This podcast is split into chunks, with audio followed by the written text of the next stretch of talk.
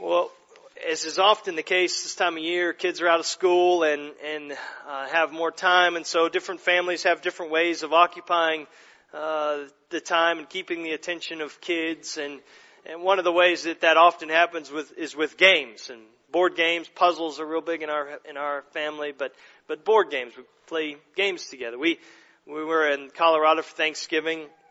We tried a new game and I don't, I just, I don't remember the name. I've already forgotten the name again, but it's one of these strategy games that are really popular right now, and and and I, I I can enjoy them, but I don't like the process of learning them. I mean, they're they're so the instructions are so long and detailed, and so it said on the box it was going to be a you know I like how they do that now. It tells you how long the average gameplay is. 30 minutes. That's right up my alley. I don't like these two three hour board games, but um, 30 minutes, I can do that. But it took us 20, 25 minutes just to begin to read through the instructions and to try to understand what was going on. And I, I couldn't, I couldn't take it anymore. We never even played. We sat there and, and, and tried to understand and we were confused and then we just started laughing because the, the instructions were so ridiculous. And, um, and, and, and again, we came, kind of came back to the point, what's the point? What's the, what are we trying to do with this game? Okay, I, how all these pieces move and what these cards mean and how these resources are used. Okay, whatever. But what's the point? And and um, it's it is so important. It's not when you play a game, you don't just want to know what to do, what how the pieces move and all of that. You need to know why. What's the objective of the game? Well, as we enter into this Christmas season, it's always the case that that the that that that we're flooded with reminders not as many as we used to have, but we're still flooded with reminders of the what of Christmas. Reminding we have nativity scenes that we see even in, in the public square and, and we have Christmas carols even in, you know, shopping malls that are, that, that we still hear that remind us of what, what happened, um, and, and how things came to pass with Jesus' birth. But but more often than not, the, the, the, the why of Christmas tends to be a little more veiled. What's the point? What, what was the objective in Jesus coming into the world? The what is very important. It's very important to remember that the, the account of Jesus' birth is not fiction. Jesus really was born in time and space history. These events really did come to pass as they're recorded. And so we, we need to hold on to the what and not lose that and think that that's unimportant. It's some spiritual meaning of the incarnation. That's what's really important. No, the what is necessary. But we also have to remember the why. That this, this true earthly story has a real heavenly purpose. God had intention. He had an objective. He had a point in sending Jesus into this world. This, this, there was a point to it all, and it's an, a point that we cannot forget. And so what we want to see is, is the title of my sermon is trying to cleverly communicate is the why in the manger. Why? What, what, what was God doing? The, the what and the why of Christmas we have in Galatians 4. They're fused together wonderfully. And so that's what we're going to see this morning. And we'll get more attention to the why, but let's look at the what. And so look in Galatians chapter 4 again, verse 4. Just look there with me. First we see the what. But when the fullness of time had come, God sent forth His Son, born of a woman, born under the law. That's the what. Now the why. Why? To redeem those who were under the law so that we might receive adoption as sons. So Paul's writing about the what and the why of Christmas, but he's He's, and he's doing so in a letter. This is the letter to the churches um, in, in the Galatian region there. And so, but it's not a Christmas letter as we think. It's not exclusively, again, focused on Christmas. He's not, he's not including pictures of his recent travels around the Mediterranean or anything like that, like we've been able to see from Nelson and Jody. And, uh, and so it's not that kind of, kind of Christmas letter or anything like that. He's not, it's not a, He's not writing to remind the Galatians of the reason for the season or anything like that, and that just kind of correcting a tendency in the culture of his day that, that over commercialized Christmas, and he's, he's kind of writing an anti, you know, uh, commercialization of Christmas letter. That's not, that's not what this letter is about. It's not a Christmas letter. So why is Paul then writing about Jesus' birth? Why is he writing about the incarnation? Uh, what happened and why he came. as we'll see, it's because what he, the, the thrust of the letter of Galatians is Paul's telling this church that, and these churches that they need this radical restart in the way that they're thinking about the Christian life. That's what Galatians is all about. You have, you know, your computer, your phone, and it starts getting slow and glitchy and keeps, you know, messing up and error messages and things aren't opening right. And you get frustrated and you finally break down. Last resort, let them call tech support and see if they can help me, help me get this figured out. What's the first thing they're always going to tell you? Have you restarted it? And I always, I'm always like, oh, no. I should know this by now. But so well, so do a hard reset on it and see if that fixes it. And oftentimes it does. And well, this is Paul telling the Galatian Christians, you need a hard reset. That's what Galatians is about. And it's a, it's kind of a harsh letter. It's abrupt, and, and we'll see. Just a quick survey of this letter shows this is not some tame Christmas letter. I hope this isn't how you write Christmas letters, uh, because just a quick scan of this, in chapter 1 verse 6, he says, I am astonished by you. And that's not like, whoa, you're so wonderful. No, we'll see. He says, O foolish Galatians, who has bewitched you? Chapter 3 verse 1. Verse 3 of chapter 3. Are you so foolish? He goes on in verse 9 of chapter 4. How can you turn back? Verse 20, the same chapter. I am perplexed about you. So this is some harsh words for these believers in these Galatian churches. What is Paul so worked up about? Is he, is he overreacting a little bit here to situation there in these churches? Let me just give you the context. We're going to get to the Christmas part. Just hang with me because it's important. I think that's the beauty of this passage is going to come out in understanding the setting. But the context in Galatians chapter 2 verse 16, look there with me. And the Galatian Christians there that Paul is writing to, they knew that, according to Galatians 2.16, a person is not justified by works of the law, but through faith in Jesus Christ. They knew that. They had, as it goes on, believed in Christ Jesus in order to be justified by faith in Christ and not by works of the law, because by the works of the law no one will be justified. I mean, the, the Galatian Christians believed that. If they had not believed that, they wouldn't be Galatian Christians. Because that's what it means to be a Christian, to believe in Jesus Christ, faith in Him alone, not by works of the law. And so, so what is it then that has Paul so up in arms with the Galatian believers here? Well, having been saved or justified, that's the word he uses here, by faith alone in Christ alone, they were now going back to law keeping as the basis for their standing before God. Paul's just pulling, this is a bad illustration for me, pulling hair. Let's just say he has hair, and though he actually said he was balding, but uh, he's, he's pulling what hair he has left out, trying to trying to understand this. And he, so he writes this really powerful letter. He says in verse six of chapter one that they deserted the true gospel and turned to a different one which he says is really not another one. Chapter 3 verse 3 he says, Are you so foolish, having begun by the Spirit, by grace? Are you now being perfected by the flesh, by works, by the things you do? Chapter 4 verse 9 he says they're making, you're making yourselves slaves again. Why are you doing this? They're abandoning the gospel of grace going back to the law as a means of their security and acceptance for, before God. And that's an awful way to live. That's an awful way to live.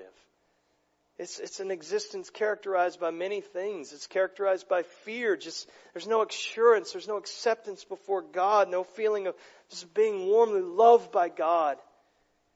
There's, there's, it leads to, often to hypocrisy. There's, it becomes more about appearing holy before other people than it is about really being holy and pleasing to God because there's, because if we, if we're really honest, the, the, the truest and the, the worst sins of our lives are, of our lives are not those external things that everybody knows about. It's the stuff inside. It's the things we think. It's the things we want. Well, we don't know. Other people don't even know, but God knows and we know. And so it's, it's minimization of sin, and so it leads to hypocrisy. It leads to disunity. The church is then divided up oftentimes, and you see this in some of the New Testament letters between kind of the haves and the have-nots. The overachievers who, and, and then the underachievers, the slackers. It often leads to just this duty-bound version of Christianity. It's just boiled down to just kind of passionless, passionless rule following and no vitality in relationship. It leads to joylessness. The, the, Christian life becomes wearisome. This is just tolerable at best. Well, they, they, this is, this is kind of the situation that's developing there in these churches. And so they develop this distorted view of the gospel, of, of life, of, of the Christian life, of the law. And so Paul's writing and he's saying, Let, let's start over. Lesson number one. This is, gentlemen, this is the gospel. This is, this is what it's all about. This is who you are. This is why Jesus came in the very first place. That's what Paul's doing, doing in the Galatian letter here. Hitting reset. Just go back to the beginning. This is the gospel. And so in that vein, Paul asks in chapter 3 verse 19, we're getting close to our text now, because they're wondering this. Okay, if we're not, if it's not law, keep, law keeping, that's the, that's the basis of my acceptance and standing before God and continued approval before God, then why, why the law then? And he answers that question. You look down at verse 24. We're just going to have to get quick here, but verse 24, the law was our guardian until Christ came in order that we might be justified by faith. But now that faith has come, we are no longer a guardian uh, uh, for in Christ Jesus you are all sons of God through faith.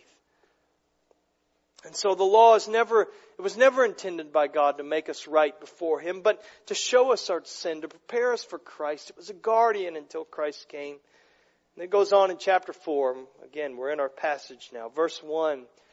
I mean, he says, he's saying, let me clarify what I'm talking about here, that the heir, as long as he is a child, is no different from a slave, though he is the owner of everything, but he is under guardians and managers until the date set by his father. In the same way, we also, when we were children, were enslaved to the elementary principles of the world. So the first thing Paul does is he reminds them who they were before Christ. And what was their condition? Look at the words. It's held captive under, imprisoned, slave, enslaved. And seeking to, seeking to achieve forgiveness from God, acceptance by God, uh, or justification before God on the basis of our works through our obedience to God is a form of bondage. It's enslavement. And so Paul asks, why would you want to go back there?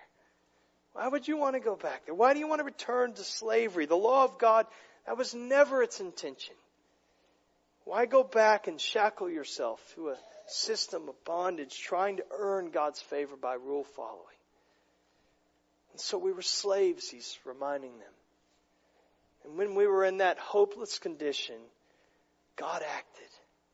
God acted. But when the fullness of time had come, verse 4, when time was was full. You, you know, we have these flood warnings occasionally, we have these torrential rains, and and you'll the Flint River often is is in is in that flood warning zone for our area. We see those pop up, and it tells you what the flood stage is, and it's expected to rise, you know, to this this this number of of of inches or a half an inch even above flood stage. It doesn't take much to cause damage when, particularly if you got a levee system or something like that, you, just an inch over and it's, it can be, it can be awful.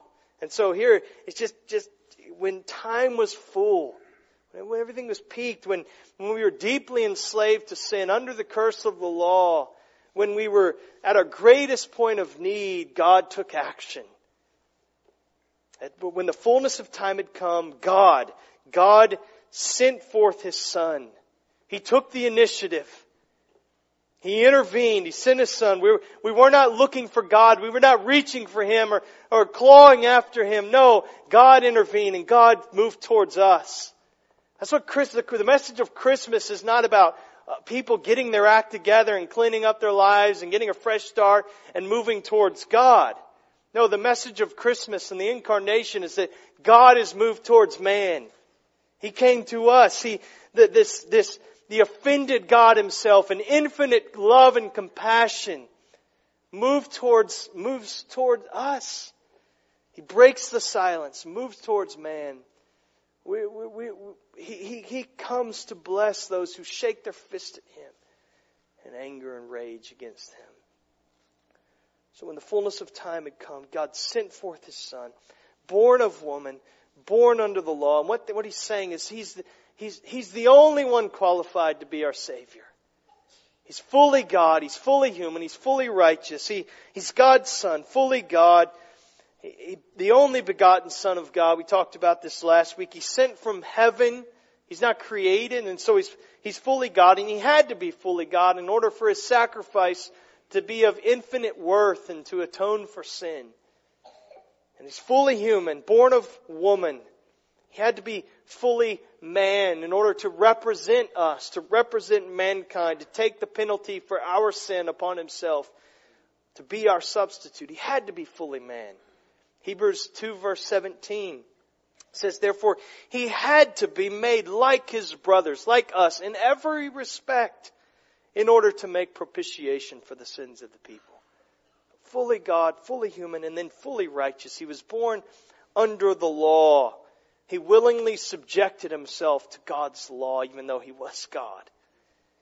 Tempted as we are in all things, scriptures say, and yet without sin perfectly obey, obedient to the law. So he had to be like us, born of woman. He had to be completely unlike us, though, born of a son of God, perfectly fulfilling God's law.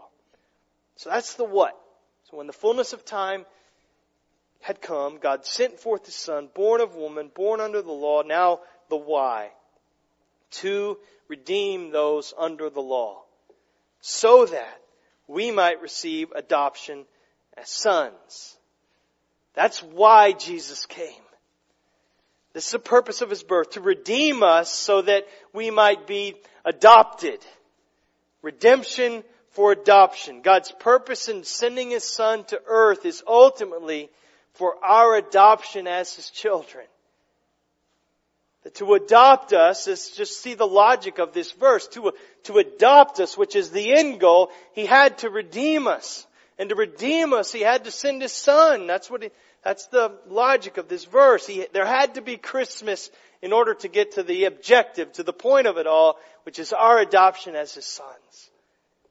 And so in the remainder of our time, I want to focus in on that theme of adoption as being central to understanding the purpose of the incarnation, the very reason for our Christmas celebration, the meaning really of Christianity. And so I, I just thought it would be a timely opportunity. We have two families pursuing adoption. And here we enter into the Christmas season. They're getting close. And so I just thought it would be a good way to kind of wed our time together, to think about adoption, God's adoption of us, and, and as we, as we come alongside these families that are pursuing this. So, I, I want to, there's a quote will be on the screen of, from J.I. Packer who's, I just, listen, I just want to read it and it'll stand on its own. He says, if you want to judge how well a person understands Christianity, find out how much he makes of the thought of being God's child and having God as his father. If this is not the thought that prompts and controls his worship and prayers and his whole outlook on life, it means that he does not understand Christianity very well at all. For everything that Christ taught, everything that is distinctly, distinctively Christian, is summed up in the knowledge of the fatherhood of God. Father is the Christian name for God. Our understanding of Christianity cannot be better than our grasp of adoption. And so with that in mind, I just say we need a better grasp of adoption. We all, we need to come back to this often. And so just three, three statements makes a little application and then we'll, then we're going to go to the table. First statement is this, is that adoption is distinct from, yet dependent upon justification. It's distinct from, it's not the same as, so they're not equal. It's not a synonym for justification. To redeem is different than to, to adopt, but they're related and one is dependent upon the other. So justification, of which redemption in our text is a part of, it's, it's, it's, the, the scene is the courtroom. It's, it's, it's legal forensic language here. Has to do with law, with a, with a judge, with a violation, with a defendant, with a verdict, with a sentence. That's the idea of justification. To redeem those who were under the law. Legal requirement. So that's, that's justification. It's courtroom. Then there's adoption. It's family. That's the scene. That's the setting and the, the, the picture you need to have in mind there. And they're different. So they're different, but they're, but they're not unrelated. Adoption's dependent upon justification. Let me illustrate this for you. Uh, there you stand in the high court of heaven. You, you, you appear, and you're, you've been accused, and you stand before the judge of all the earth, God Himself.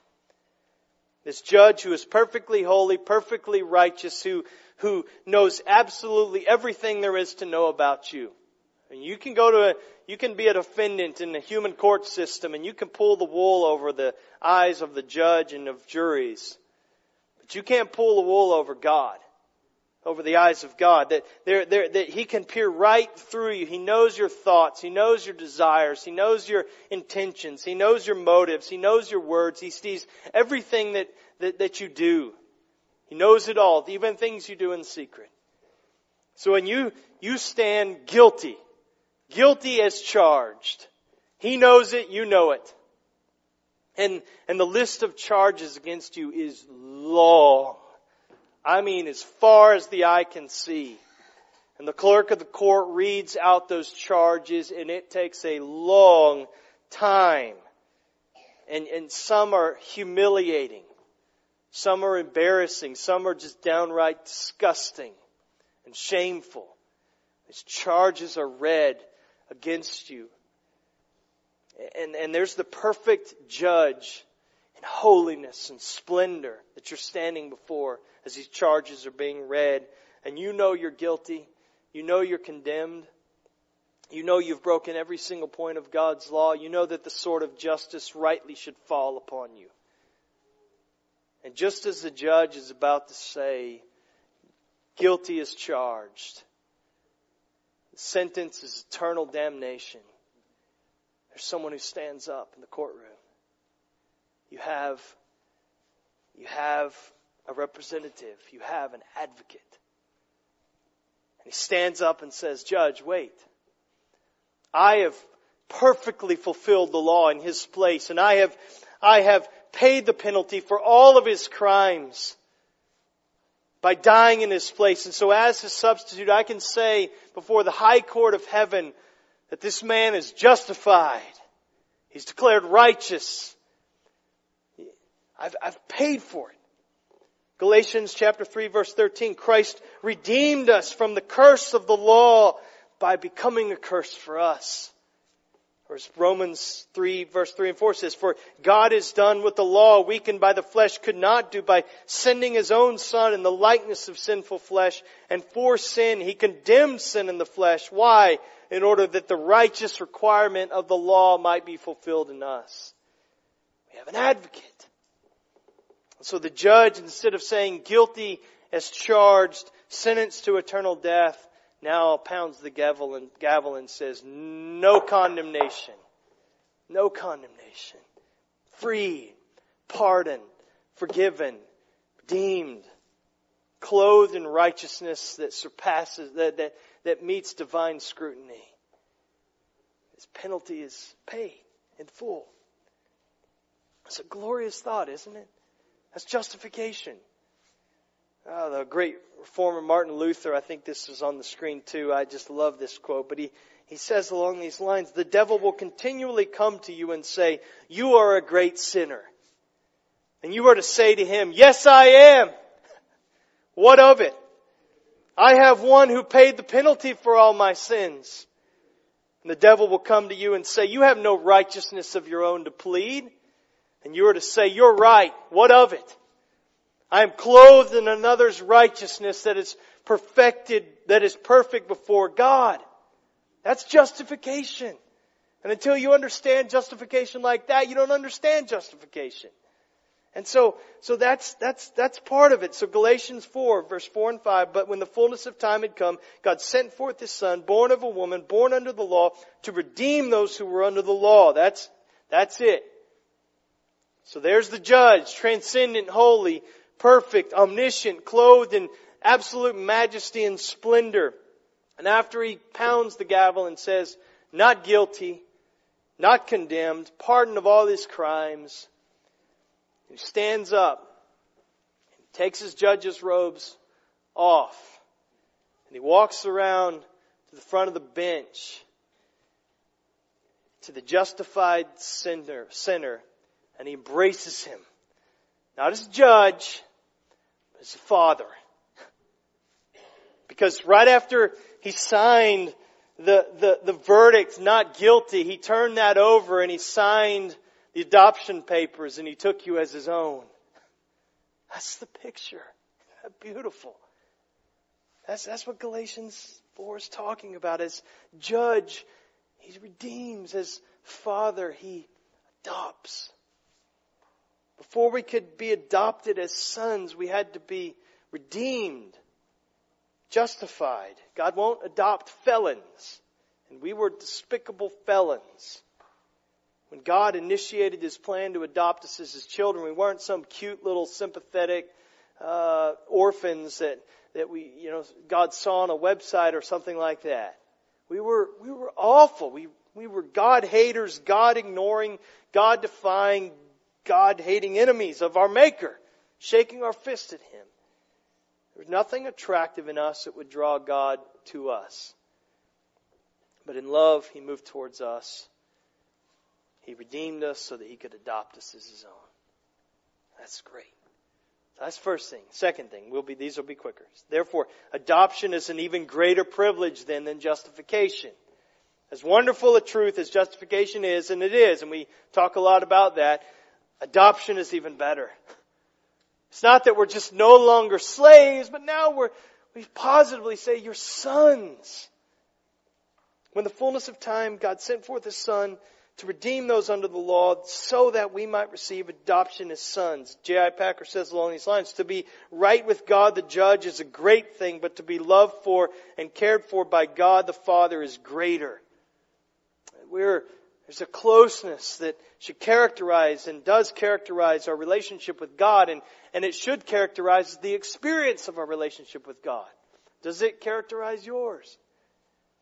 Or do you only think of God in terms of right standing and this judicial acceptance? And we, we ought to re- revel in that and rejoice in that. But do you think of God as filled with affection for you as a loving father? Do you view God like that? Think about it. How, how do you picture God?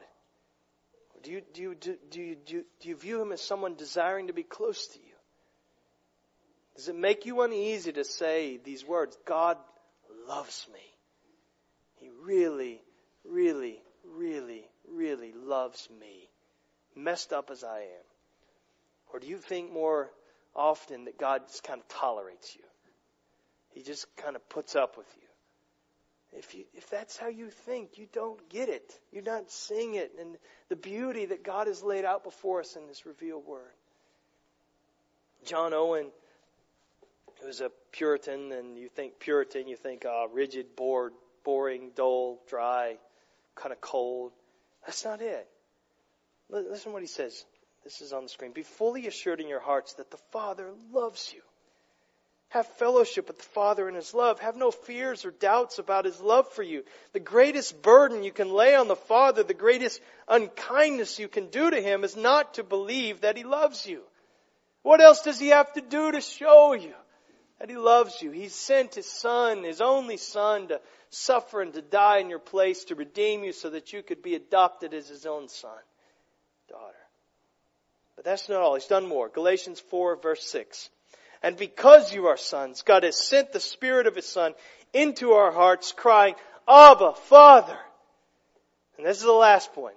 Adoption is not only something we're to learn uh, theologically, academically, and understand what the doctrine of adoption is in Scripture, but it's something we're to experience personally. That God sent His Son so that we could have the status of sonship, to be sons of God, but He sent the Spirit so that we can experience that sonship. So God, in sending a Spirit to His adopted children, places this new cry in our hearts. Says, ah, but that closest word of affection for dad. We say it, but it's not trite because it's true. Daddy. Father. It's how we can view and how we speak of God. That's the cry that the Spirit places in our hearts. It assures us of God's love for us. It, it gives evidence of God's adopting grace. And so it reminds us that God no longer wears the robes of the judge as he views us, but he's now Abba, his father. And then verse 7, there's this transition from the plural in verse 6 that, that, that, that he has, he has, um, because you are sons, God has sent the spirit of sons into our hearts, plural. And then he moves into in verse 7, it's, it's singular. So he goes from this general exhortation to this specific, personal, direct declaration. He's looking eyeball to eye. This is like God putting his hands on your shoulders and saying, listen to this. Get this. Listen. Verse 7. So you, you, eyeball to eyeball, you are no longer a slave, but a son. And if a son, than an heir through God. Isn't that great news? I mean, that, that's reason to give thanks to God this time of year. This is not just about the what. The what is great, and we ought to tell that story, and we not, not to apologize for however, how, to, to the ears of, of the unbelieving world and those that, that deny the existence of God, they see it, they see it as crazy and this fanciful fairy tale. We say, no, this is truth. This is, this is, God is able and He did this. This is how it happened. But we also enter into this remembering why it happened. And rejoicing in the love of God poured out and sending His Son to redeem us and to adopt us as His own. So how then, so we need to remember, the Galatian Christians, this is why Paul writing, he says, you need to remember, you're not slaves, you're sons. Live like it. We need to remember that, don't we? Because we so often fall back into that. Same mode of thinking. Same view of God that sees him as just kind of angry and he's just scowling, annoyed by us. Ugh, just got to put up with this. No. How, how do adopted children of God live? How should we live? Let me just, a few things that it ought to prompt in us. Passionate praise. 1 John 3 verse 1. See, behold, listen, Behold what love the Father has for us that we should be called children of God. And so we are. John just exploding. And as he's writing this, we should strain our vocal cords and just belting out praises to God for his love for us and making us his children. It should result in more prayer. Jesus said, pray like this. This was radical. Our Father. So we pray to a Father who's never too busy for us, who's never too preoccupied to listen to what we have to say, no matter how bumbling we are as we say it. So our praying is not cold, it's not rigid, it's not formal, it's personal and free, and He delights in answering. And He says, if, if, if Jesus said in Matthew 7:11, if, if you then who are evil know how to give good gifts to your children, how much more will your Father who is in heaven give good things to those who ask him. So he says, ask, seek, knock. It frees us up. Another area, mercy. As we realize the, the mercy of God, the love of God towards us by adopting us, we should show mercy to others. One of the greatest demonstration is what the works in the Gilreaths are doing right now and what many of you are doing by supporting them in that. Loving the orphan. We who have known the adopting grace of God, we ought to move with love for the orphan and show that to others. And so that's certainly a demonstration. Hope, assurance. Verse 7 of chapter 4, if a son, then an heir through God.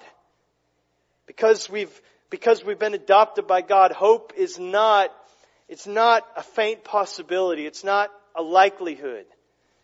It's, it's a guaranteed certainty. 1 John 3, 2, because beloved, we are God's children now and what we will be has not yet appeared, but we know, we know that when He appears, we will be like Him because we will see Him as He is. Because we're God's children, we will never be taken from Him. We have that hope, that assurance. It should result in unity. If we're all adopted sons and daughters of God, what are we then? We're brothers and sisters. Fathers and mothers. That's how Scripture talks about us. The family imagery of the church. This is how we relate to one another. And that, that ought to draw us together. This is really, if you understand adoption rightly, it really ought to just pretty much eliminate any kind of racism or classism or sexism or any ism that divides people in the world. It ought to eliminate that in the church because we get the doctrine of adoption.